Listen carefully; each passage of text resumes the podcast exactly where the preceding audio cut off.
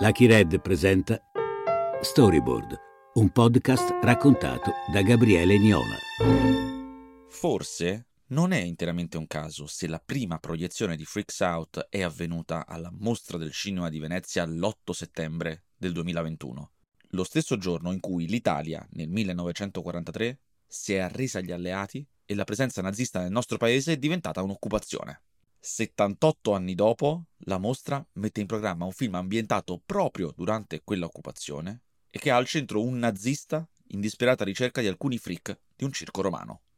La prima è in programma alle 19 nella sala grande del festival e alla presenza di un pubblico famelico che attende di vedere un film la cui lavorazione è durata tantissimo.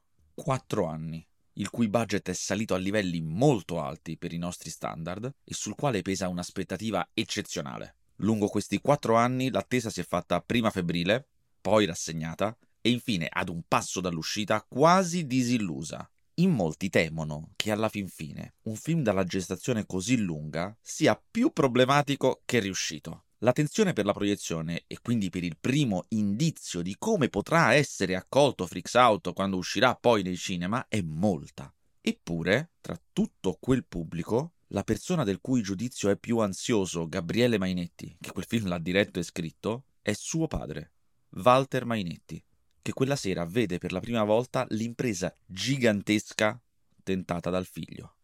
È con suo padre che Gabriele Mainetti guardava il cinema che poi l'ha formato, i film di 007 al pari di Soliti Ignoti e soprattutto i film di Steven Spielberg, visti e rivisti tante volte.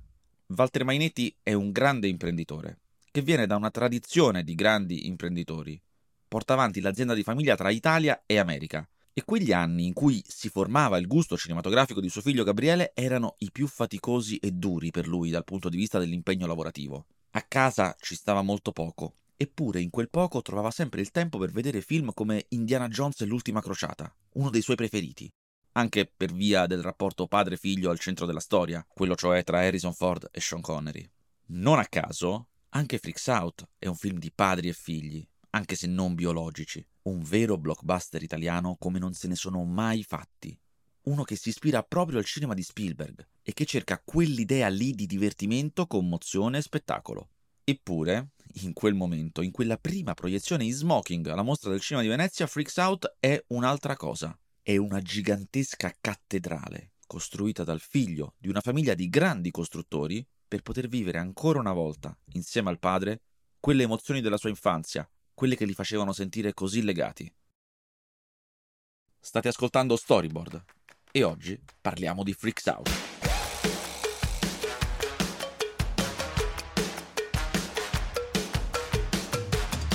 Tutta la grande avventura di Freaks Out nasce da una domanda sola. E mo che cazzo famo? A chiederselo sono Gabriele Mainetti e Nicola Guaglianone. Siamo nel periodo di Natale del 2015 e i due hanno da poco presentato alla Festa del Cinema di Roma il loro primo lungometraggio. Lo chiamavano Gigrobò. Guaglianone l'ha ideato e scritto, Gabriele Mainetti l'ha diretto e cosceneggiato. I due si stanno ponendo questa domanda in un appartamento vuoto e sgangherato a Via Cavour, vicino alla stazione Termini di Roma, ad un passo dal quartiere cinese della città.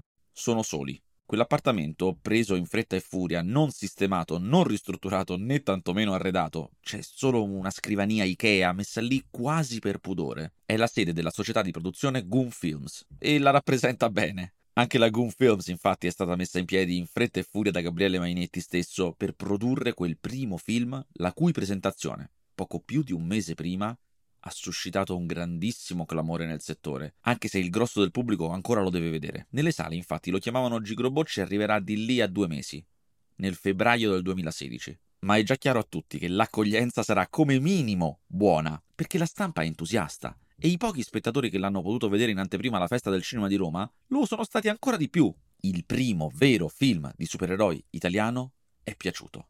E ora, nell'attesa della sua vera uscita, è il momento di iniziare ad immaginare il prossimo. Insomma, è uno strano limbo quello in cui si trovano i due. Sono ancora dei signori nessuno, ma è chiaro a tutti che dopo l'uscita di Lo chiamavano Gigrobò diventeranno qualcuno anche se nemmeno l'immaginazione più fervida in quel momento poteva realizzare quanto sarebbe esploso e che fenomeno sarebbe stato.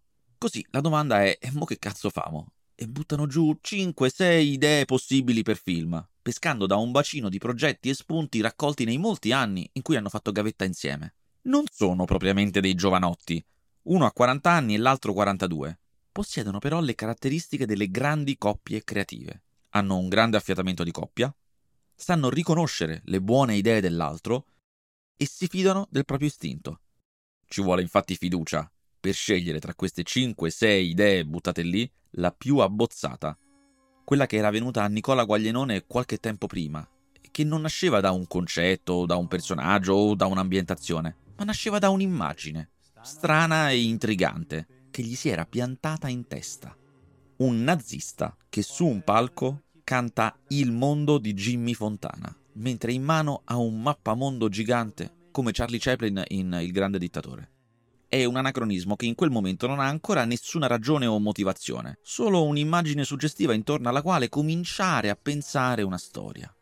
Ma scusa, perché conosce quella canzone? gli chiede Gabriele Mainetti. E la risposta è lapidaria. Ma che te ne frega, è fico! Anni dopo, i due avrebbero definito quest'idea pura e dopo essere stati travolti dal grande successo di Lo chiamavano Gigrobo, si sarebbero letteralmente aggrappati ad essa perché non corrotta dal successo, perché avuta prima che questo arrivasse.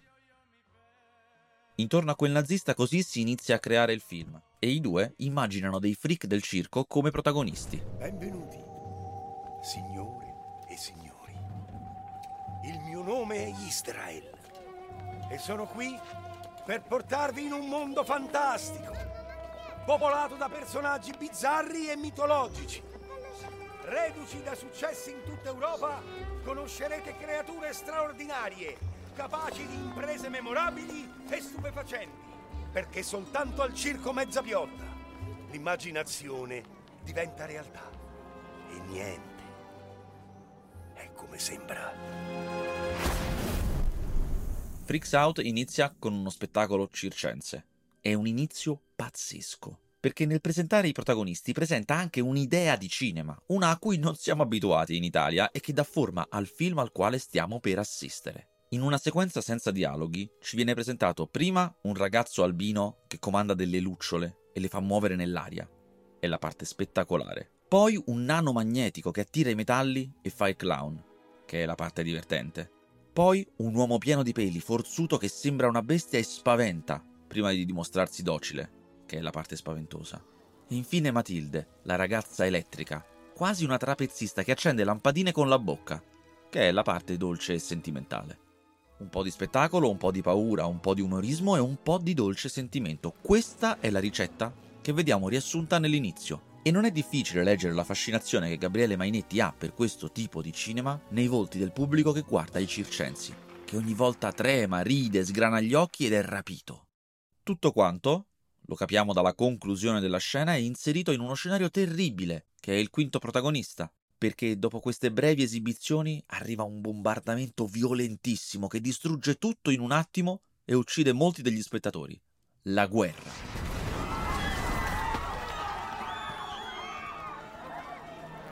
Un inizio che contiene l'intero film, le sue idee, i suoi obiettivi. Gabriele Mainetti è solo metà di Freaks Out, l'altro 50% è il già citato Nicola Guaglianone, ideatore e sceneggiatore, motore della follia ambiziosa di questo film, come anche del precedente realizzato dalla coppia, lo chiamavano Gigrobo. Anima italianissima formatasi alla scuola di Leo Benvenuti, una colonna del cinema italiano classico, e poi dopo anche a Los Angeles, testa che ragiona come i maestri del nostro cinema e che adora quello che Hollywood sa fare. È uno sceneggiatore così unico che nonostante lavori molto non emerge mai. L'industria italiana non lo capisce. Quando esplode lo chiamavano Gigrobò, Guaglianone ha 42 anni e sta nel settore da quasi 20. Dopo quel film però tutti lo vogliono e lui, di tutta risposta, sembra avere idee a non finire. Una buona fetta del cinema italiano tra il 2016 e il 2020 viene da soggetti suoi. Non tutti magari sceneggiati fino in fondo, alle volte fornisce solo gli spunti, altre invece film completi. Di fatto importa da noi il fantastico. Lo cura, lo coccola, creando la versione italiana del cinema hollywoodiano. Una che non perda né quel senso della meraviglia, né il nostro forte radicamento nella realtà. Scrive successi per Ficarre Picone come L'ora legale, ma anche film d'autore importantissimi come Indivisibili. E per lui è sempre tutto lavoro. Ottimo lavoro. Quando invece si mette all'opera con Gabriele Mainetti sul loro prossimo film, e quella è un'altra cosa. Quello è il gioco, la ricompensa dopo aver lavorato. Dentro Freaks Out c'è una storia di superamento della perdita di un padre. E quando Nicola Guaglianone la scrive, anche lui ha perso il padre da poco. È morto un mese prima dell'uscita di Lo chiamavano Gigrobot, il film che finalmente avrebbe consacrato il figlio. Così nasce l'intreccio, con dei personaggi che si sentono come lui si sente in quel momento. L'immagine di un nazista che canta Il mondo di Jimmy Fontana si espande e diventa un'avventura epica nella Roma occupata, in cui tutti sono in cerca di padri o anche solo di una disperata forma di elaborazione della loro perdita. Tutti i personaggi sanno che devono rassegnarsi ad abbandonare lo stato di figli e, in modi diversi, lo sanno anche i due autori. Se andiamo via. E noi? E voi venite con me. Una volta arrivati in Sicilia vendiamo il caretto e se imbarcamo. Come se vendiamo il caretto? E il circo? E il circo... non lo so. Ma che cazzo stai a dire? A noi ci servono solo i documenti. Ma con 300 lire a testa gli spizzichino ci fanno meglio di quelli originali. 300 lire. Eh, Io con 300 lire mi scopo le meglio mignotte di Roma per anno. Le metto tutte in fila e me ne frego. Ma dove, oh? dobbiamo decidere in fretta però, perché a me domani mattina mi aspettano a via Gaetani. Che 300 lire. Eh, I quattro freak sono come dei figli per Israel, il direttore del circo, che li vuole portare via con sé da quella Italia nazificata. Lui poi è anche ebreo, quindi è il più a rischio di tutti. Tra mille paure e reticenze, il piano è di procurarsi dei passaporti falsi e scappare in un altro paese. Bisogna farlo subito, il mattino dopo. Ma dopo essere andato a comprare i passaporti, Israel non torna più e i quattro rimangono abbandonati a se stessi.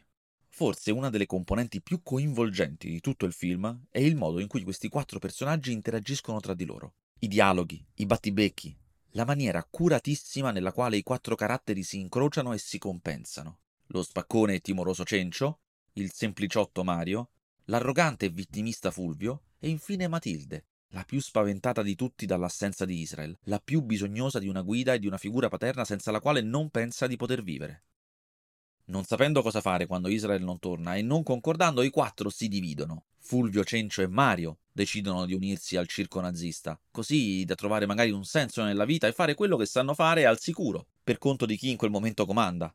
Matilde, invece, va in cerca di Israel. Tutti a loro modo non sanno stare senza un padre.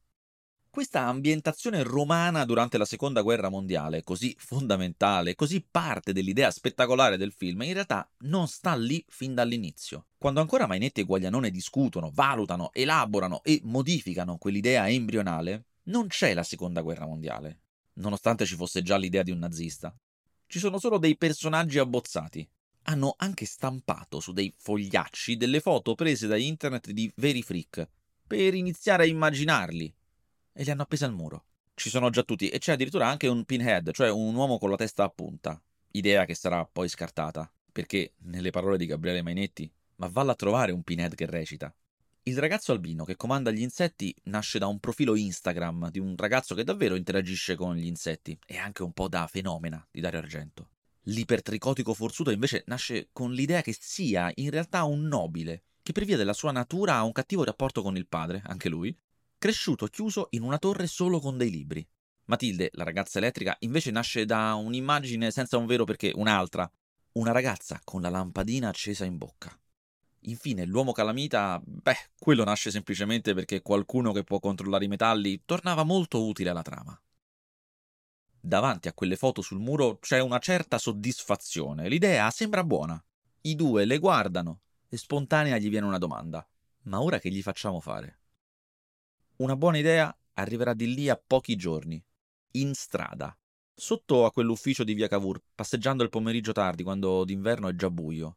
I due stanno parlando e durante la conversazione Nicola Guaglianone si ferma un attimo. Ha un'illuminazione e gli viene quello che Gabriele Mainetti definisce quell'occhietto suo che fa quando si fomenta. L'illuminazione è l'idea di inserirli nella seconda guerra mondiale. Questa ambientazione basta ad aprire un'autostrada nella testa di Gabriele Mainetti, che appena sente l'idea inizia a vedere tutto. Un regista pensa per immagini, cioè non si chiede solo che storia raccontare, ma anche come la posso filmare io. Quale sarà la resa finale? Che, cosa vedrà lo spettatore? Nel momento in cui Nicola Guaglianone aggiunge il tassello della seconda guerra mondiale, Mainetti vede il film come può essere una volta finito. I Guardiani della Galassia, ma neorealista. Non c'è discussione. L'idea viene approvata all'istante lì sul marciapiede di Via Cavour. Del resto tutto fa scopa. personaggi che sono dei diversi in un momento in cui i diversi vengono perseguitati, e personaggi diversi accoppiati a quel nazista che canta il mondo di Jimmy Fontana, uno che vuole essere perfetto accanto a dei freak. In quel momento a Mainetti e Guaglianone sembra fatta, eppure l'idea più importante del film deve ancora venirgli.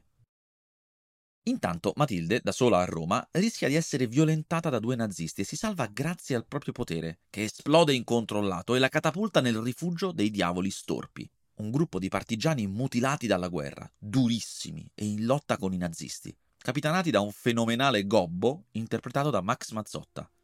Lui, capiti i poteri di Matilde, la vuole usare per la sua guerra personale a Hitler. È morta? Boh. Ma se resta qua muore sicuro. Ma va? Che scienziato. Era la sote. Che c'è? Ma c'ha miseria elettrica! Che? Elettrica. Ah, dopo tu è elettrica. È elettrica. Tirala su. Per me la possiamo lasciare pure qua. Ah, che lasciamo una quadretta solo nel bosco. Va, va, levati, va. Sorci.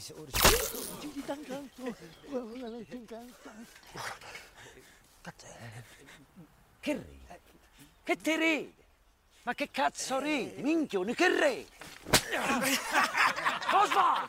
Il gobbo, ispirato alla durezza di Rod Steiger con i suoi in giù la testa, è scritto proprio pensando a Max Mazzotta, l'attore che poi l'avrebbe interpretato.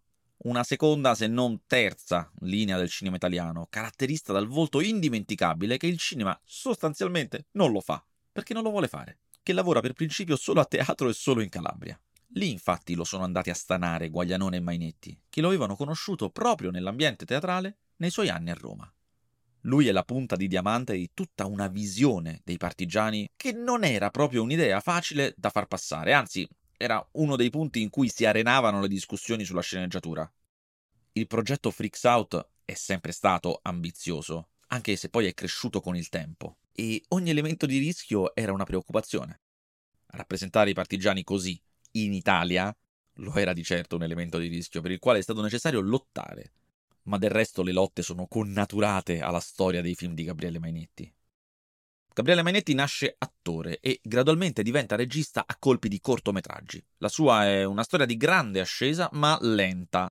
Con i corti diventa noto, si fa vedere e mette a punto la sua idea di cinema, sempre in coppia con Nicola Guaglianone, fin dal primo, Sesso e Hamburger. Poi arriverà Basette, un corto discretamente famoso in cui i personaggi della serie animata Lupin III sono a Roma e sono interpretati, tra gli altri, da Marco Giallini nei panni di Gigen e Valerio Mastandrea in quelli di Lupin. Lì Guaglianone e Mainetti mettono a punto l'idea che l'atteggiamento locale e una lingua locale siano una maniera per scappare dal doppiaggese, quell'italiano perfetto e un po' strano che sentiamo negli adattamenti dei film americani, e rendere così vero e reale anche qualcosa di fantastico e lontano come i personaggi di una serie animata.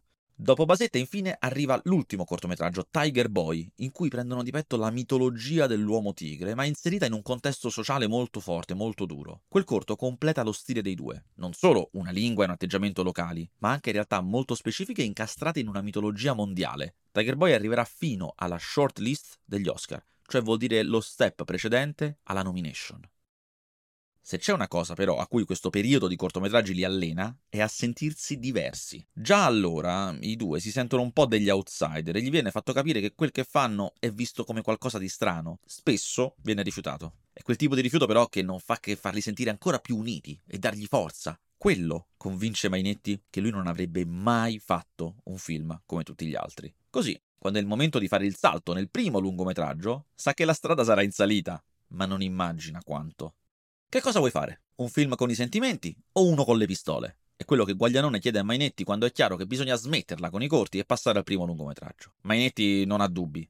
Uno con le pistole. Inizia così il lavoro. Nicola parte a scrivere un film di narcotraffico. L'ambientazione è un motel in cui ci sono dei narcotrafficanti che hanno in pancia ovuli di droga da contrabbandare, ma ad uno di loro si rompono mentre li ha ancora dentro di sé. Bisogna dunque tirare tutto fuori prima che muoia. E nel motel lo devono aprire, soltanto che... E poi Guaglianone si ferma. È arrivato a pagina 10. La storia procede, ma non va. Straccia tutto e telefona a Mainetti. Senti, noi dobbiamo fare qualcosa che non si è mai fatto prima in Italia. Un film di sentimenti a mano armata. Ancora di più, facciamo un supereroe, dai!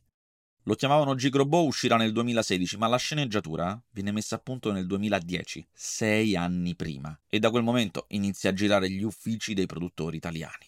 Nessuno la vuole. Alcuni la valutano anche più di una volta e la rifiutano. Gli spiegano che proprio non va.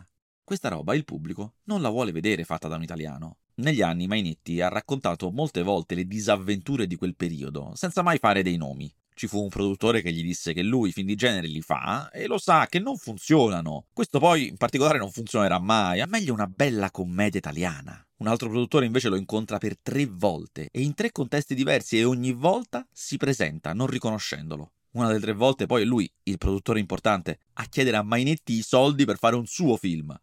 Un'altra ancora, invece, butta il copione di Gig e gliene passa un altro, uno di una commedia con dei comici televisivi. Gabriele Mainetti non è proprio tipo per quei film lì. Esce dall'incontro esterrefatto e una volta in strada, con quella sceneggiatura della commedia con comici televisivi ancora in mano, è così arrabbiato che la butta via con forza e nella furia pensa una cosa sola.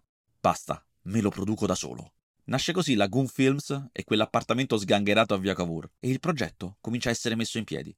La situazione a quel punto cambia. Non serve più un produttore, ma magari dei partner che invece che sostenere tutte le spese, contribuiscano e qualcuno di più lungimirante degli altri lo si trova. Essendoci Gabriele Mainetti che assume su di sé il grosso dei costi, il rischio imprenditoriale per gli altri produttori, da che era spaventoso, diventa pensabile e affrontabile. Lo stesso, la storia della genesi di Lo chiamavano Gigrobot, che in origine era Lo chiamavano Titan 3, poi è diventato Lo chiamavano Ufrobot, e solo alla fine ha preso il nome di Gig, quando Guaglianone e Mainetti hanno capito che quello è l'unico mecha dell'animazione nipponica anni 70 che ha bisogno dell'aiuto di una donna per trasformarsi, è piena di bivi e fatica nel fare in modo che venisse come poi è venuto. Si va dai problemi tipici di una produzione, come quello delle canzoni cantate dallo Zingaro, che dovevano essere tutte di Renato Zero, ma Renato Zero non concedeva i diritti e quindi si dovette optare per le dive della musica italiana, ad altre difficoltà che invece vanta solo Mainetti, come il riuscire a dare proprio quella forma al film e non lasciare che diventasse un film italiano come altri, con un'azione magari fatta male, scarsa conoscenza delle dinamiche del genere e un generale pressappochismo nel modificare la trama. E Mainetti ha resistito più di quanto avrebbe fatto chiunque altro a quelle spinte, perché, come detto, era anche lui uno dei produttori con la sua società e quindi aveva una forte voce in capitolo. Corri ragazzo laggiù vola tra lampi di blu, corri in aiuto di tutta la gente dell'umanità. Tuttavia, se è difficile far capire qualcosa di nuovo ai produttori, non è vero lo stesso per le maestranze, che i Mainetti sono pronti a seguirlo e fare cose mai fatte. E non è lo stesso nemmeno per gli attori.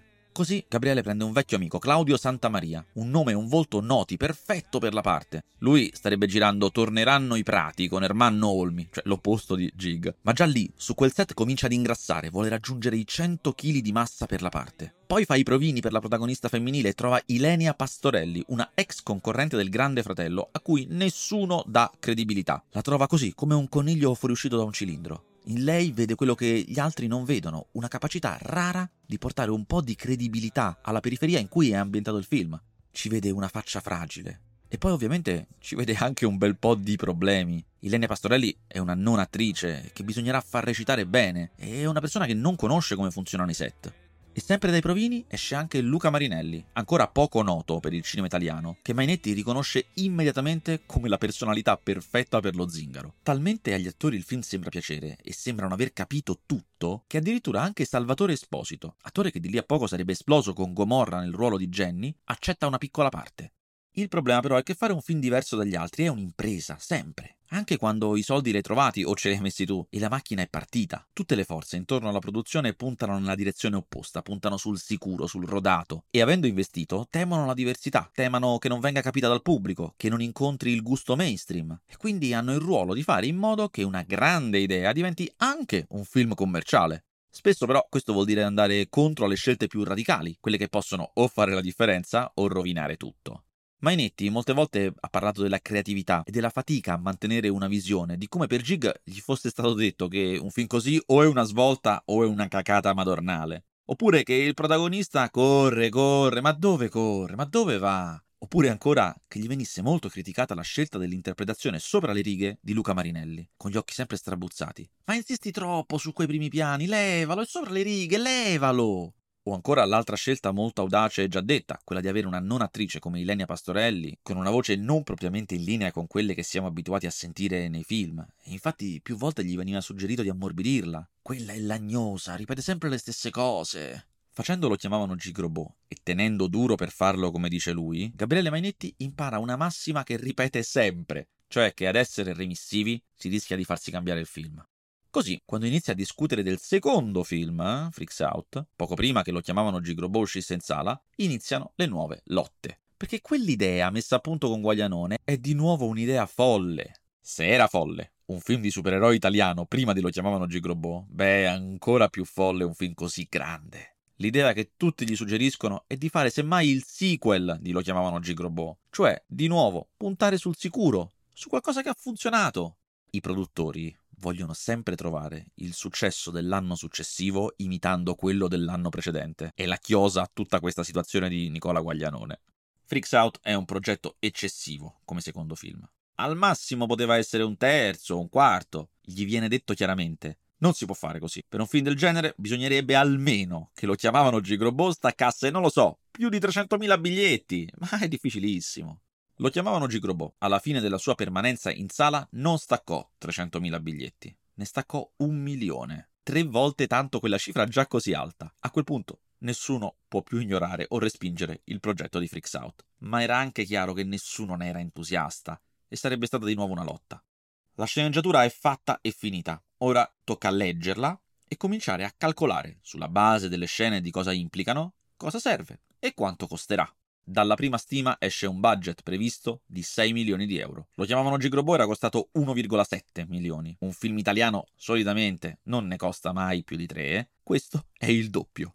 Quei pochi entusiasmi che c'erano intorno al film si raffreddano. Le offerte di coprodurlo si fanno molto più caute. Molti finanziatori proprio si chiamano fuori e quelli che rimangono da soli non possono sostenere un costo e un rischio così alti. Certo, poi il carattere di Gabriele Mainetti non aiuta. Non è proprio accomodante quando si parla dei suoi film e quando vengono proposte delle modifiche. Infatti, nel loro girovagare per cercare qualcuno disposto ad investire su questo blockbuster italiano, incontrano anche una piattaforma di streaming internazionale molto nota, che forse i soldi li può anche mettere. Però gli dice: Perché non ne facciamo una bella serie TV, eh? Che dite? Mainetti gli risponde: La serie ficcatela nel culo. E così anche un finanziamento da una piattaforma di streaming diventa fuori discussione. Quello lì è il momento in cui tutto finisce. Questo film non si può fare perché, di nuovo, non si trovano produttori a sufficienza per tirare su la cifra che serve per farlo bene. Nella Roma occupata dai nazisti, frattanto, i diavoli storpi, insieme a Matilde, progettano un colpo. Vogliono attaccare dei camion nazisti che trasportano prigionieri. Hanno studiato tutto, tra bombe, cecchini e tempi calcolati, ma Matilde rovina i loro piani all'ultimo. Su quella carovana tra i prigionieri vede infatti Israel e lo rincorre, facendosi vedere dai nazisti. Per salvarla partirà una sparatoria nella quale capiamo non solo la determinazione di questi partigiani, ma anche il blocco di Matilde che non riesce ad usare il proprio potere perché anni prima, usandolo senza controllo, inavvertitamente ha ucciso sua madre. Riusciranno a uscirne vivi, ma Israel alla fine non viene salvato e la camionetta coi deportati si allontana all'orizzonte. Ma via, non pensare a me! Raggiungi loro! Vai da loro! Berlin! No, devi fermarli! Quel Franz è pazzo, è un assassino! Ma via! Non salire, no! Matilde!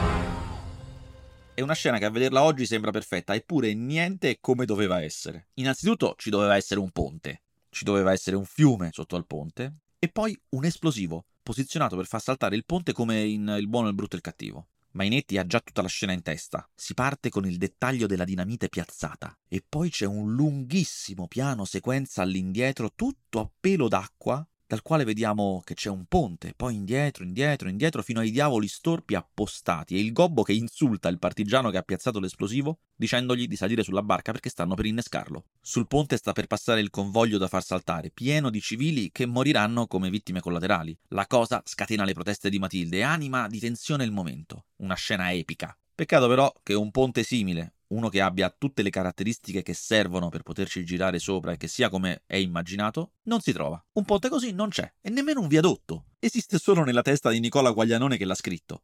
Chissà, forse da qualche parte lo si sarebbe pure potuto trovare, ma il tempo per riuscire a scovarlo ben presto scade e quindi la scena va modificata. Il ponte diventa una strada normale e il convoglio in treno diventa una serie di camionette. Non c'è più un cecchino che salva tutti, ma una partigiana e una sparatoria. Questi sono i limiti di una produzione così grande in un paese che non è abituata a farne. Anche per questo, nel periodo in cui la produzione sembrava non poter partire per mancanza di qualcuno disposto ad investirci, Mainetti comincia a guardare all'estero per trovare dei partner. È così che nasce questo titolo inglese Freaks Out, perché ora lo immaginano come una produzione in lingua inglese, un film europeo. L'idea è di mettere insieme i fondi di paesi diversi, ognuno dà un piccolo obolo e in cambio riceve un volto da potersi spendere nel proprio paese cioè un attore che nel suo mercato funziona di sicuro e consentirà di vendere i biglietti in quel paese. Iniziano le modifiche alla sceneggiatura e inizia a lievitare il budget. Dai 6 milioni previsti si passa a 20 milioni. Israel sarebbe stato polacco, Matilde inglese, Fulvio siciliano, perché nessuno può levare Claudio Santamaria a Gabriele Mainetti, Cencio tedesco, un aiutante dei nazisti. Ci dovranno essere anche dei cambiamenti alla trama per dare un senso a queste diverse nazionalità, ma si può fare. Con in valigia il progetto del nuovo Freaks Out, la versione internazionale, sta per iniziare il giro dei produttori europei, quando arriva la notizia che stavano aspettando. Ai produttori italiani, che già sono pronti a fare il film ma che non possono sostenere da soli l'intero costo, se ne aggiunge un altro, sempre italiano, e grande. Si aggiunge la RAI, Rai Cinema è la società di produzione più grossa del nostro paese, ma raramente stanzia fondi ingenti. Solitamente partecipa con poco denaro ma a tantissimi film, come forma di sostegno al cinema italiano tutto, grande e piccolo. Per Freaks Out, però, decidono di muoversi alla grande. Certo, il film non potrà costare 20 milioni, come previsto dall'ultima stesura. Si dovrà fare per radicalmente meno, ma si può fare. E si può fare in Italia. Però non lo facciamo più in inglese, lo facciamo in italiano, eh? gli diranno da Rai Cinema al momento di accordarsi. Ma che in italiano? Noi lo facciamo in romano, gli risponde Mainetti. Come detto, questa è una cosa che contraddistingue i film della coppia Guaglianone-Mainetti, il fatto che siano radicatissimi nel territorio, in un luogo specifico proprio, e la lingua è solo uno di questi aspetti. Nei loro film i personaggi non solo parlano un dialetto, ma usano termini propri di certe località. Non è semplicemente una calata o un accento, è un modo di comporre le frasi e di scegliere le parole che denuncia una provenienza e un'estrazione sociale. Ancora di più, localizzare le storie per loro significa dipingere proprio un modo specifico di vivere la vita e di comportarsi, un atteggiamento. Cencio è molto romano in come vede le cose. Lo zingaro anche di più, e nella stessa maniera il gobbo è stato scritto direttamente in cosentino da Nicola Guaglianone, che conosce molto bene quella parte d'Italia.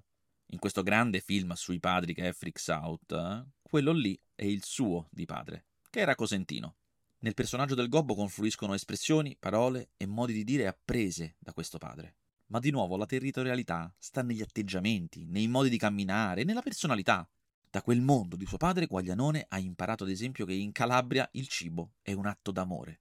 Quindi il gobbo per punire qualcuno gli leva il cibo e per avvicinare Matilde gli porge da mangiare. Ragazzi, ma perché non ti unisci a noi?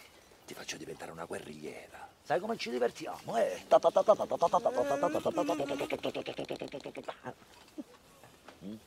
Ad ammazzare la gente. La guerra è guerra. Oh, e basta che spaventi. Non lo vedi che è una ragazzina? Matilde non ha usato il suo potere nella sparatoria e i diavoli storpi non vogliono più saperne di lei, non gli serve. Inoltre le rivelano che il circo nazista verso il quale si sono diretti i suoi compagni è gestito da un nazista matto che cerca Frick e li uccide. Matilde deve andare ad avvertirli, deve salvarli, ma non farà altro che cadere nella medesima trappola ed essere presa anche lei. In realtà quel nazista non vuole semplicemente fare fuori i freak, è che ne sta cercando quattro in particolare, quattro che ha visto in quelle allucinazioni che gli consentono di guardare il futuro. Quei quattro sono potenti, sono affiatati e sono il modo in cui pensa di poter evitare la sconfitta del Terzo Reich, una debacle che lui ha già visto nel futuro. Franz il nazista è l'idea più potente di tutto il film. Quel tedesco lì, che canta il mondo di Jimmy Fontana, di stesura in stesura, è diventato un freak anche lui. Un uomo imperfetto, pieno di poteri che non capisce. Quando si stordisce di droghe vede il futuro. E inoltre ha anche sei dita per mano che gli consentono di suonare brillantemente musica complicatissima al pianoforte. Musica che nessuno ha mai sentito prima. Perché per l'appunto lui la ruba dal futuro.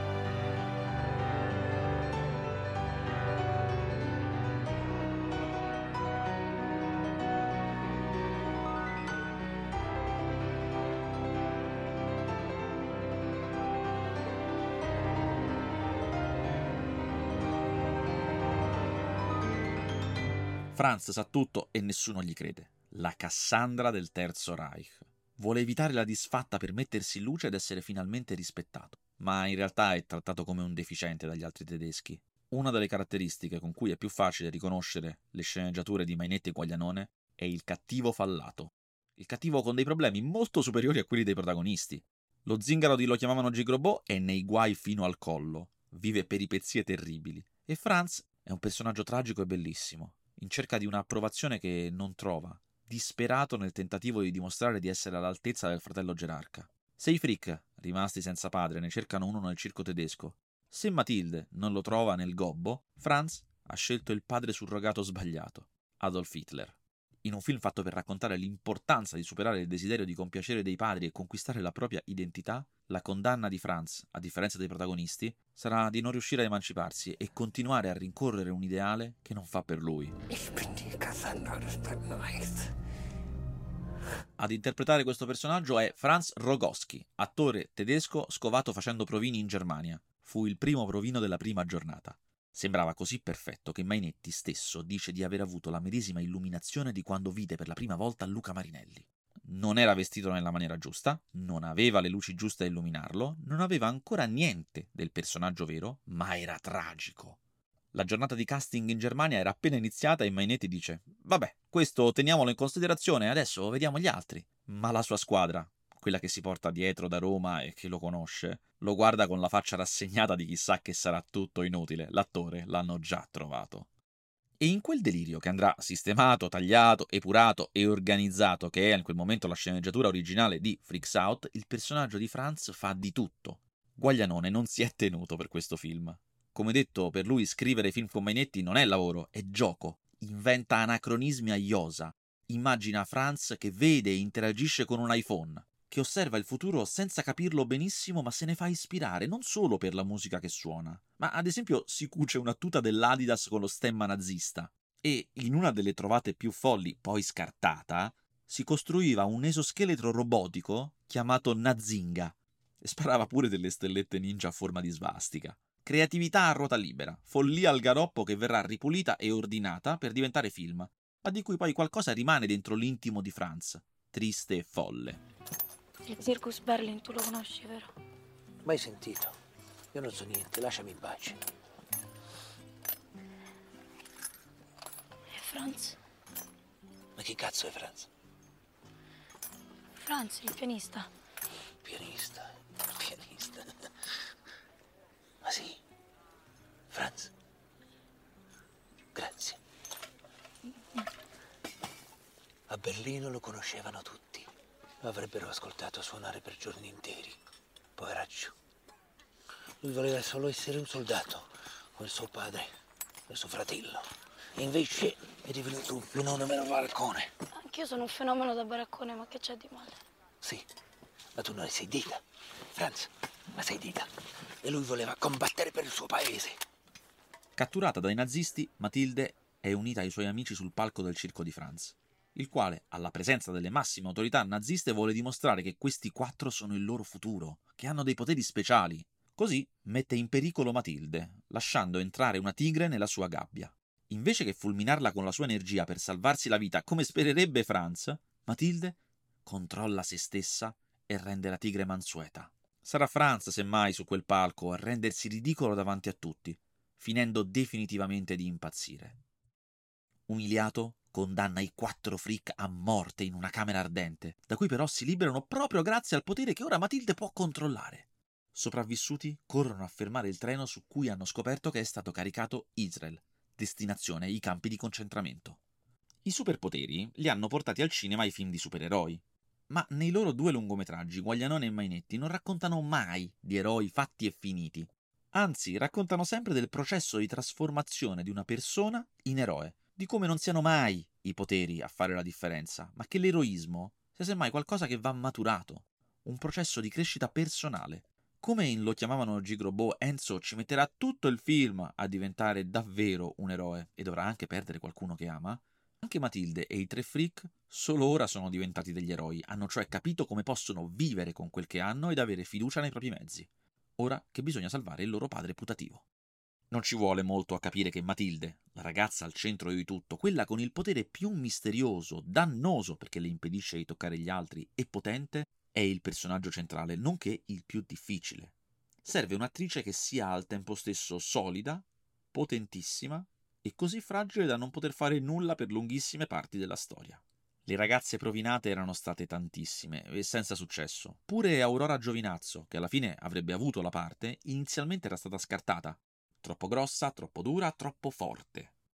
È così energica che nonostante avesse 15 anni al momento del provino, trascinata da una scena molto emotiva, con una spinta manda per terra un ragazzo alto, grosso e pesante che le dava le battute. E tutto questo per un personaggio che non dovrebbe toccare nessuno. Non era il caso proprio. Così viene scartata. Tuttavia, una più adatta di lei non si trova. E così Mainetti, a furia di pensarci, richiama alcune delle provinate che più si erano avvicinate alla parte, tra cui anche Aurora Giovinazzo. Le rivede, le provina di nuovo e prova a capire se magari su qualcuna di loro si possa lavorare. Non sono quel personaggio, ma forse qualcuna lo può diventare. Alla fine, la scelta di Gabriele Mainetti si riduce a uno scricciolo di 12 anni, che sembra, nelle sue parole, una piccola Bellucci, e Aurora Giovinazzo, con la sua energia tutta da sfrondare, ridurre, incanalare e imbrigliare. Sarà una fatica, ma arrivati nell'ultima tiratissima parte del film, quando incalza l'azione, questo temperamento comincia a funzionare davvero. E dai, spara! No! Oh, ma te ne fa paga piuttosto, eh? Si rozza, puzzi pure, ma va fango! E tu sei uno sbragone scassapalle invece. E tu sei speciale! A questo punto, liberatisi dalla trappola mortale di Franz, i freak a cavallo raggiungono il treno sul quale è deportato Israel e decidono di assaltarlo per liberarlo. È una scena grandissima, difficile, complicata. Un pezzo d'azione davvero in grande stile. Si può fare, ma serve tempo, solo che Freaks Out è stato pensato, diciamo, diversamente. Mainetti, come sempre, ha gettato il cuore oltre l'ostacolo. Il film deve essere grande, deve essere imponente, deve essere come quelli di Spielberg, ed è sicuro di farcela. Solo che secondo la pianificazione di produzione la scena va fatta in sei giorni, e quando iniziano a pensare bene come, diventa subito chiaro che ce ne vorranno invece 18. Certo, si potrebbe allungare un po' il piano di produzione, si potrebbe prevedere magari un po' di riprese aggiuntive o risparmiare su alcuni dettagli, limare, organizzando bene forse ce la si può fare. O almeno ce la si potrebbe fare se tutto questo fosse saltato fuori prima che iniziassero le riprese. Invece il set ormai è in corso e quelle scene bisogna iniziarle il giorno dopo. Non c'è più tempo per niente. Nell'ufficio della Goon Films a Via Cavour, il direttore della fotografia Michele D'Attanasio e l'operatore Matteo Carlesimo, con cui sono stati calcolati i giorni, ridono. Ridono dalla fatica e per l'ironia della cosa. Mainetti invece piange. Non si può sforare del triplo dei giorni. Non si può nemmeno non fare la scena, né tantomeno farla rapidamente, un tanto al chilo, visto quanto è complessa. C'è solo una soluzione. Mainetti alza il telefono, e chiama Nicola Guaglianone. La scena va tutta riscritta, così com'è non si può fare. E questa non è il tipo di notizia che viene presa bene. Partono le discussioni, le ipotesi, gli insulti e poi di nuovo altre ipotesi, altre discussioni, proposte e idee, fino a che questa scena immensa d'azione su più fronti che consente ai freak di entrare nel treno viene ridotta ad un gesto solo, da una trovata geniale ironica e umoristica di Guaglianone. Invece che compiere chissà che ardite azioni, i freak si lanciano sul tetto del treno, che cede, si sfonda e loro si ritrovano dentro, in mezzo ai nazisti che li guardano. Una vera idea da Indiana Jones, forse pure migliore di quella originale. Mainetti commenta: Funziona. Il direttore della fotografia e l'operatore aggiungono: Pure meglio, fa ridere. Allora, statemi a sentire. Il piano è questo. Saltiamo sul treno. Troviamo Israele. Oviamo e se ne andiamo. Tu saltiamo? Ci sto. Pure io. E te pareva? ridi, ridi. Voglio tentaterrimo. Dai, pronti? che piano del cazzo! 3, 2, 1, dai! Assaltato il treno, i freak riescono a farlo fermare e far scendere i deportati e lì inizia la grande scena finale, che poi è la parte più impegnativa del film. Frick e deportati sono raggiunti da un plotone di nazisti comandato da Franz, ormai in completo delirio. Inizia un conflitto a cui poi si aggiungono anche i diavoli storpi. 20 minuti di grande spettacolo, azione, esplosioni e sentimento su tre fronti, dentro ai quali la storia di tutti si compie e ognuno sceglie il proprio destino. È una grande sequenza abbastanza ordinaria per il cinema americano, ma qualcosa di inesplorato per il nostro. E il problema non è trovare qualcuno in grado di eseguirla. Le maestranze del cinema italiano, infatti, lavorano a quello americano da decenni. Nei molti casi in cui i film hollywoodiani vengono a girare in Italia, sono italiane le persone che materialmente li realizzano, al comando ovviamente di capi reparto americani. Insomma, l'attrezzatura e la conoscenza ci sono. È l'organizzazione e soprattutto la forza economica a non essere stata calibrata bene. Per girare quei 20 minuti di grande spettacolo saranno necessarie le esplosioni di mille barattoli piazzati sottoterra lungo diversi chuck, ad una media di circa 60 per chuck. E nonostante questo, molte esplosioni vengono aumentate e rese più potenti al digitale, mentre altre ancora sono proprio create da zero in post-produzione. Le controfigure nei panni dei nazisti corrono e, pestando un trampolino, attivano un pistone che rilascia valvole compresse fino a 60 atmosfere, il colpo è tale che fa saltare il trampolino e quindi loro, come se avessero pestato una mina o fosse atterrata una granata. Contemporaneamente, un'altra esplosione coordinata a quel trampolino elettronicamente fa saltare il terriccio intorno a loro per dare l'impressione della deflagrazione di una bomba. E ogni volta che una scena va rifatta, tutto questo deve essere ritarato e ricalibrato, le valvole ricaricate, il terriccio sistemato e altro esplosivo a salve posizionato sottoterra un'ora e mezza tra un chuck e l'altro della stessa sequenza per riprepararla. Alle volte poi nelle scene ci sono magari tedeschi che saltano nello sfondo, esplosioni in primo piano, attori che recitano nel medio piano, i colpi, gli spari e le decine di comparse. Quindi le possibilità che qualcosa vada storto e che un chuck non venga bene sono altissime. I giorni previsti per girarla sono come al solito troppo pochi. Tre ma stavolta Mainetti non ci ha mai davvero creduto. Fin dall'inizio lui è sicuro che non possa essere così, o, o meglio, che possa esserlo solo se la si gira male, all'italiana, e non come vuole fare lui, all'americana. Ancora oggi sostiene che se non avesse avuto la sua produzione, se non avesse avuto voce in capitolo e una sua troupe, non ce l'avrebbe mai fatta ad imporre un simile livello. Alla fine infatti non ci vorranno più giorni del previsto, ma proprio più settimane. I costi cominciano a lievitare così tanto che non si possono più convocare per la giornata lavorativa tutti i membri della troupe. Si comincia a chiamare e quindi pagare alla giornata solo lo stretto indispensabile, solo chi effettivamente lavora quel giorno. Non di meno il budget lievita lo stesso e lieviterà ancora di più quando dopo il film Mainetti vorrà girare di nuovo altre scene aggiuntive. Come già detto, tutto nel film era stato sottostimato. Anche per gli effetti digitali erano stati previsti sei mesi, mentre ci vorranno due anni pieni. Matilde! Ti abbraccerei se solo potessi. Come deve essere triste una esistenza senza poter toccare nessuno. Venite con me. Ti giuro, con me il futuro sarà molto meglio di come ce lo siamo immaginato. Venite con me! Nell'infuriare della battaglia, Israel perde la vita. E così anche molti dei diavoli storpi e l'unico amore di Franz. Ma sarà alla fine, nel momento in cui tutto sembra perduto, che Matilde per la prima volta scatenerà il pieno potenziale del suo potere, in un gigantesco fascio di luce che sgomina ogni nemico, incenerisce tutti e lascia solo Franz, che vede la sua fine ormai e non gli rimane che spararsi nella medesima posizione che aveva visto nelle sue visioni. Lui pensava fosse Hitler, quel suicida del futuro sconfitto, e invece era lui. All'alba i quattro freak, ormai eroi emancipati dal dipendere dai loro padri, camminano verso il sole come in un western. Anzi, come in un western di Sergio Leone. E quella infatti l'idea di Guaglianone. Finire con un'inquadratura come per un pugno di dollari o per qualche dollaro in più. Il finale del film che è l'inizio di qualcos'altro per i protagonisti, di un'altra parte della loro storia. Pensavano di essere solo dei mostri e ora invece sono completamente a loro agio con la propria natura. Se Enzo Ceccotti alla fine di Lo chiamavano Gigrobò è diventato un eroe e si getta su Roma dall'alto, loro vanno verso Roma all'alba. Il primo montaggio del film dura tre ore. L'operazione Freaks Out già è rischiosa di suo, se poi il film finito dura anche tre ore quindi può spaventare il pubblico, c'è il rischio che non lo veda proprio nessuno. Intere scene vengono tagliate per arrivare prima a 2 ore e 47 minuti e poi drammaticamente a 2 ore e 21 minuti, la sua durata definitiva. Solo 20 minuti in più di lo chiamavano Gigrobò. Saltano alcune parti con protagonista il Gobbo e tutto un flashback sull'infanzia di Franz. Lo stesso stavolta Mainetti ci ha messo davvero tutto nel suo film. Di nuovo ha curato anche la colonna sonora insieme a Michele Braga, che come molti dei suoi collaboratori è con lui da molto tempo. Una banda. Come pochi, però, Braga Mainetti lo conosce quasi da sempre, dal liceo. A 15 anni i due entrano in contatto perché entrambi hanno un gruppo musicale e poi si reincontrano per basette e da lì non si lasciano più. E anche la musica, per Gabriele Mainetti, tanto per cambiare, è un obiettivo alto, come tutto in famiglia.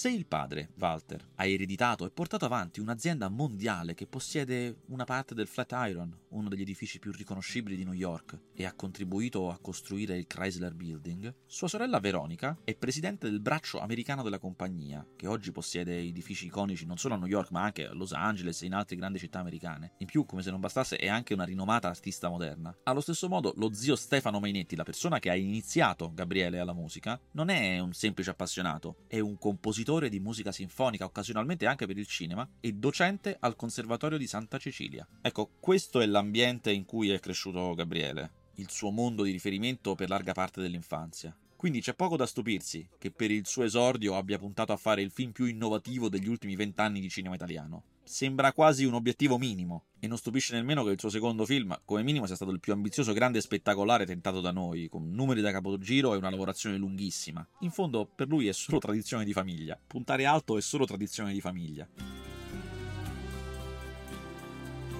Freaks Out nel 2022 segna la chiusura di quella rivoluzione iniziata nel 2015 da Lo chiamavano Gigrobot. Un blockbuster come una volta che non si credeva possibile e forse non sarà più possibile in Italia, con un'ambizione che nessuno poteva immaginare. Cinema americano nella concezione ma poi italianissimo nella pratica, mai acquietato, che contiene anche un nano che si masturba, un pene in bella vista, due ipertricotici che fanno sesso come cani, insomma è uno spettacolo anni 80, con paura, sangue, amore, risate come promesso da quell'inizio, un film sbilanciatissimo e incredibilmente vitale. Mainetti del resto lo sa bene che i film non devono essere perfetti. L'ha imparato da Quentin Tarantino, ma non dai suoi film, eh? Proprio da lui. Negli anni in cui ha studiato cinema in America lo sentì parlare a Santa Barbara, dove Tarantino raccontava che lui sa molto bene come si scriva una sceneggiatura perfetta, ma non la vuole fare, perché nelle imperfezioni c'è lui stesso, che sgomita per uscire dalla struttura e mostrare chi è al pubblico. Come già lo chiamavano Gigrobot, anche Freaks Out è pieno di momenti e prolassi che non starebbero mai in un manuale di cinema, e proprio questo lo rende originale, anzi ancora di più, lo rende personale. Nei film di Gabriele Mainetti e Nicola Guaglianone ci sono sempre loro due dentro, che sgomitano per uscire e farsi vedere, o, o come in questo caso per elaborare uno la perdita di un padre e l'altro l'emancipazione dall'ombra grandissima del proprio.